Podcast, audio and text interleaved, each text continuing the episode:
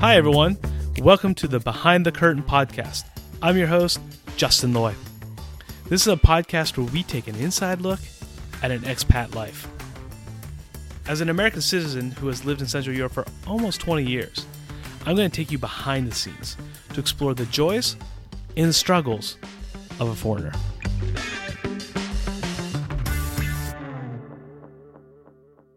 It was on August 3rd, 1954, when a distinguished middle aged man with a receding hairline and a thin mustache stepped in front of a group called the Women's Club of Rio de Janeiro in order to present a lecture. Born in Canada to Finnish immigrants, Kalerva Oberg's extensive work and expertise in overseas anthropological research gave him the authority to speak to the concerns of his audience. During Oberg's speech to the American missionary wives and female expats that constituted his audience, he popularized a term that directly impacts the lives of every expat, including mine culture shock. Now, I'd like to read for you, all of you, an excerpt from his remarks on that August day in Brazil, because they really clearly depict the life of the culture shocked foreigner. So, Oberg said, I would like today to make a few remarks about culture shock, a malady which I am sure has afflicted most of us here in varying degree. We might almost call culture shock an occupational disease of people who have been suddenly transplanted abroad. Culture shock is precipitated by the anxiety that results from losing all our familiar signs and symbols of social intercourse.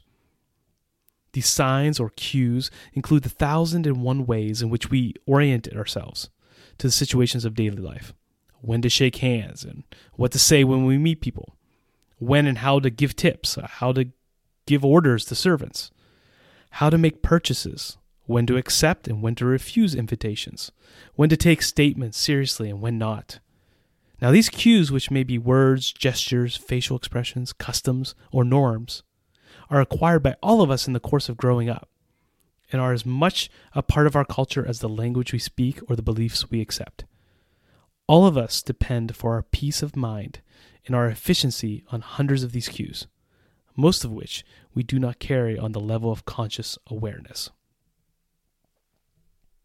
So that was Oberg's speech, and I want to comment on it. And his speech was so interesting is that it caught on like wildfire for that time throughout the global American expat community. That lecture that I just read was passed out to embassy employees and aid workers in order to help them better understand the psychological angst many face when uh, when moving to a new country. I personally f- have faced this too many times, uh, and especially when I first came to the Czech Republic. In in his talk right there, he, he was mentioning how and when to give tips. And I remember being at a restaurant here in the smaller village I'm in, and trying to figure out how to give tips because in America you leave the money on a table and you give a certain amount. I think it's around I don't even know what it's right now. It's about maybe 15 or 20%, probably 20% right now. See, I don't even know to this day how to tip correctly. But a check at that time in 1998, you just round up. So if a meal came to 57 crowns, you would round up to 60 crowns and they wouldn't think anything of it. So when I when I was in this restaurant, I would try to give them a little bit more of a tip. Maybe here's a 25 crown tip. And many times the waitresses would just look at me like as if they almost didn't care. And I was actually making uh, a bigger problem for them so that they had some sort of mathematical equation how much to give me back and it was just more complicated that way. So I was caught between two cultures. One culture said give 20%, the other one said round up. And it would cause me this just concern every time I'd get the bill. What do I do now? Because it was it was kind of it was a culture shock. I didn't know how to handle the situation, and just a private confession, I still don't know sometimes how to handle that that situation. Now, Oberg, in this lecture here, he goes on to articulate something that is called the U curve. Now, the U curve is the four stage journey of an expat towards adaptation to their new life in a new culture. And the four stages are the honeymoon stage, and then it dips down into culture shock, and then starts coming back up to an adjustment, and eventually at the top of the U, mastery. The honeymoon stage, culture shock, adjustment, mastery. And I can tell you, and I'm sure any of you who are foreigners out there, they could tell you too, that this is very, very true. I'm going to talk about each of these stages. And the first stage is the honeymoon stage. This is when everything is fresh, exciting, and glorious. For me, it was it was an adventure. I'm in this new country, and wow, it's just it's really almost like a an adrenaline rush from the beginning. Like I've got this challenge, and I've got to meet the challenge. And it was a trial, but I felt I was learning something in a new exotic place. I remember my first day, and uh, some Czechs had picked me up, and I got to stay at their house in Prague. And I needed to go across country on a train. And that train, they helped set it up for me that was going to leave at 6 a.m. But they couldn't take me to the train station. So they pretty much said, You're going to have to find your way. You go down the hill, you turn right. And I'm sitting there, and I've got my computer bag, and I got my big suitcase, and my I had a pillow with me or something. And I'm walking down at like five in the morning, dark out, going to the train station, not knowing what I was doing. And that is an adrenaline rush. I'm, facing this new challenge.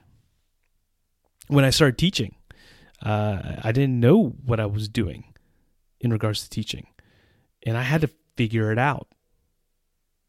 I was given a workbook and told, go teach.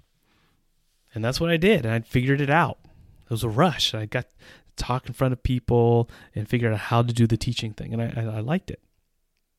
And then I also remember two weeks in and having in, in, being in the Czech Republic, I got a little. Uh, my doorbell rang, and two of my uh, two or three of my students were going to go on a trip to Slovenia, and they asked me to go. Now these guys were paragliders, and um, they had a, part of their company was in in Slovenia, and they asked me to try paragliding a little bit. I remember running off a hill by my on my own, not not the big mountain paragliding, but off a hill and being able to control the the the, the parachute and landing it. And that was just rush. I had the whole beginning of my time in the Czech Republic the teaching, the, my first adventure, going cross country in a train, or, or going to Slovenia and doing some paragliding. All that was a rush.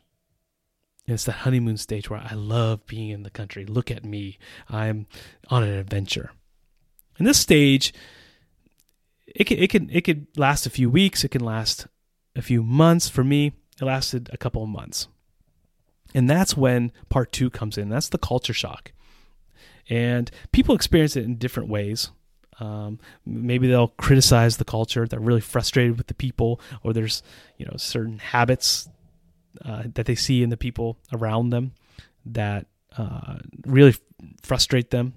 For me personally, I ended up with this kind of paranoia, um, and it was a cold, dark winter. It gets dark around, it starts getting dark around three thirty here in the winter, and I remember after Christmas uh, I had a good Christmas. A lot of people invited me to their houses for Christmas, and maybe I'll talk about that someday. But about, uh, I think I was invited to six different places for Christmas. And it was great. And then winter set in, the cold, dark winter, mountain weather. I'm in a mountain town. And I remember looking out my window and having almost this paranoid feeling. I was one of the only I was the only American in the town and I just had this feeling that everybody was watching me because I was. I was.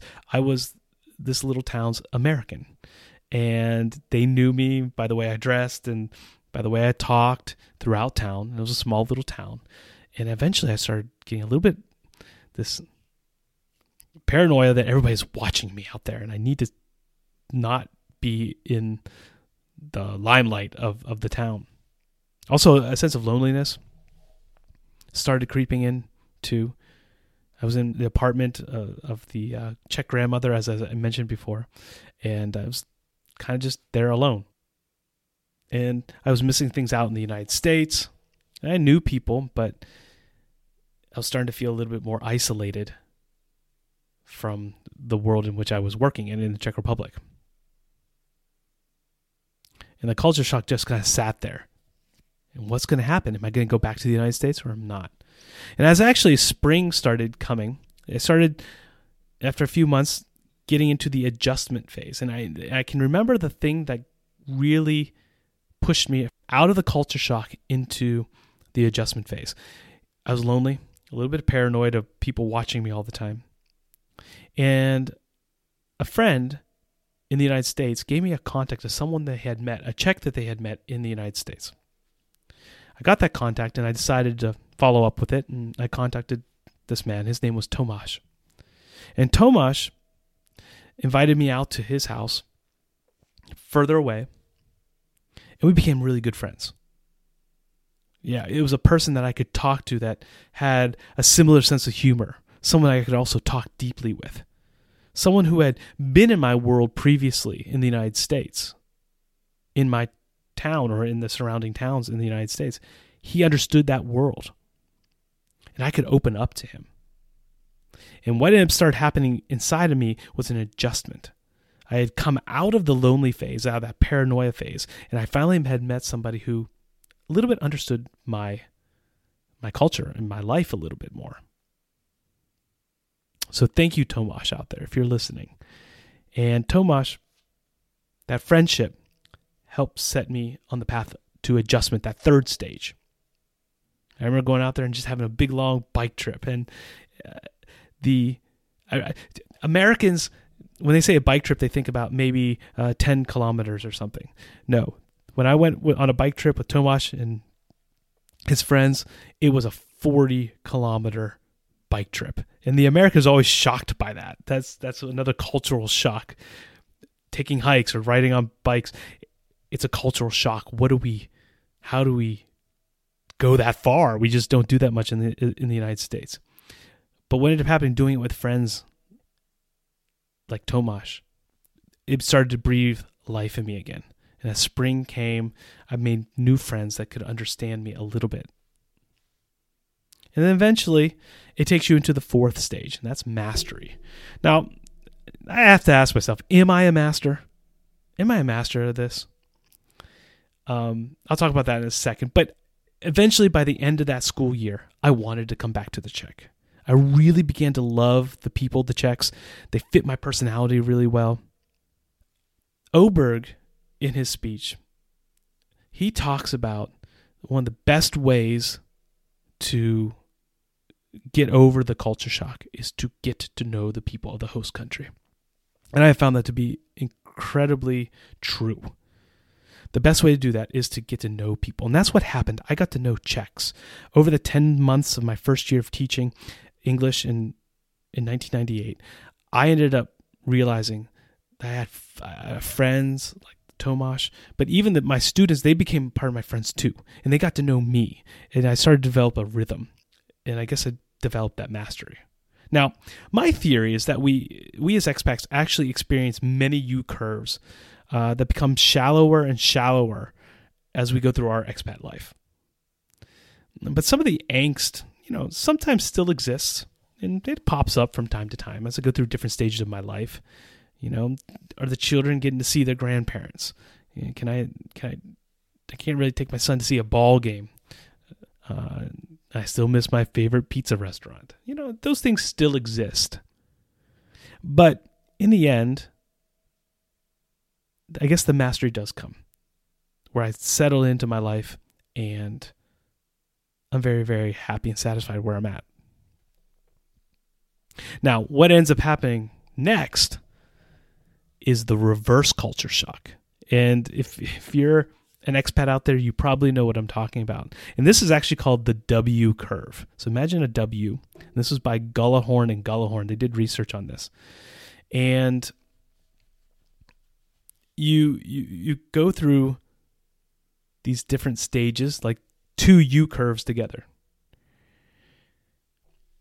And I, let me just, I just want to talk a little about the reverse culture shock. And uh, there's a couple of things, about three things that I, I really want to talk about just quickly. One, when you go back home to the home being your your mother country, you just had this experience in a foreign country and you go back and you just expect everyone to want to hear your stories. You went away, you have all these stories. And I remember going back and just all my stories began with, well, in the Czech Republic, they do this. In the Czech Republic, I did this. And quite frankly, people get really, really annoyed pretty quickly about that. What I found was a lot of times when I'm talking about my life in the Czech Republic, I usually have maybe a minute, a minute and a half to just say something about the country in which I'm in. And a lot of times I've learned over time as I go through that W curve and come out of that reverse culture shock that it's just sometimes better keep my mouth shut about my experiences. And there's a time to talk, and there are people out there that are very, very fascinated with it. And I'm very thankful to those people. But most of the people, their lives continue to go on. And that's my second point. People don't see that you have changed. Their lives continue on without you. And people still think of you as if you were from from before when you left that country. Their lives continue. You don't walk step by step with them through life because you're in a foreign country. And you you step out of their lives, not in a bad way or malicious way, and then all of a sudden you re-enter. And they don't see the development in the expat. I would come back and the people would look at me as if I was the 22 year old Justin who came to the Czech Republic the first time. But I had grown. I had had uh, very strong experiences that have shaped my character. And three, um, isolation and frustration. Uh, when I come back and re-enter the American culture, sometimes it's culture shock that, that, that all over again. And but this time it's in your own world, and you're the one you the hometown in which you grew up, and lives and culture change a little bit, and sometimes you feel a little bit on the outside. All these three things are just examples of what happens when you go back to and re-enter your home culture and experience reverse culture shock. You expect people to hear your stories. People don't see that you've changed. And there's a little bit of isolation and frustration that you have to go through the culture shock all over again. And what you end up finding is that you're in the middle. You're in the middle of these two worlds. And that is a good place to be. But it can be very, very frustrating. I can't sugarcoat culture shock at all. Yes, it's painful, but it's a necessary development. And every foreigner has to go in for the treatment. How you handle the pain responsibly is the real question. I personally think the foreigner needs an anchor. They need some sort of anchor. I personally found my faith and Jesus carried me in all those times. I had that anchor. And it freed me up to experience all the things I needed to experience as a foreigner. That freedom to go through that culture shock, the pain and the and the development and the joys and the struggles and new friendships. I needed that anchor. You know, at times I was lonely, but it was a great adventure. And that dichotomy between those two things created a tension that produced growth in me. It's a journey. The culture shock is a journey. It's hard to go through, but it's part of the process. But I learned more about myself and about my God than I ever had before because of that culture shock. You know, at the end of the day, what came out of it is I met my wife here, my children were born here. I'm doing what I was meant to do, and I'm thankful for that. So sometimes we have to go through the valley of the U curve in order to come out on the other end. And if we do it responsibly, we can come out into a new person who can really, really thrive in this world. I'd like to just read for you the last part of the speech that Kalerva Oberg gave to the women of the Women's Club of Rio de Janeiro. Finally, a word of what your fellow countrymen can do to help you get over culture shock. It's well to recognize that persons suffering from culture shock feel weak in the face of conditions which appear insuperable. It is natural for them to try to lean heavily on their compatriots. That may be irritating to the long term resident, but he should be patient, sympathetic, and understanding. Although talking does not remove pain, I think a great deal is gained by having the source of pain explained. Some of the steps toward a cure indicated in the assurance, given that time, the great healer will soon set things right. Embrace that culture shock if you're out there.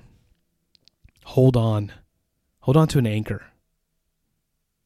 It might seem difficult, there might be some pain involved. But when you come out through that valley of the U curve, let the great healer set things right. Thank you for listening to the Behind the Curtain podcast. If you want to get the show notes or have new episodes delivered directly to your phone, you can go to the website behindthecurtainpodcast.buzzsprout.com to subscribe on iTunes, Spotify, or wherever you listen to podcasts. And as always, any ratings, reviews, or shares are greatly appreciated. If you'd like to connect, you can write me at the Behind the Curtain Podcast at gmail.com. I'd love to hear your questions and comments. And this is Justin Loy. Take care, and I'll talk to you later.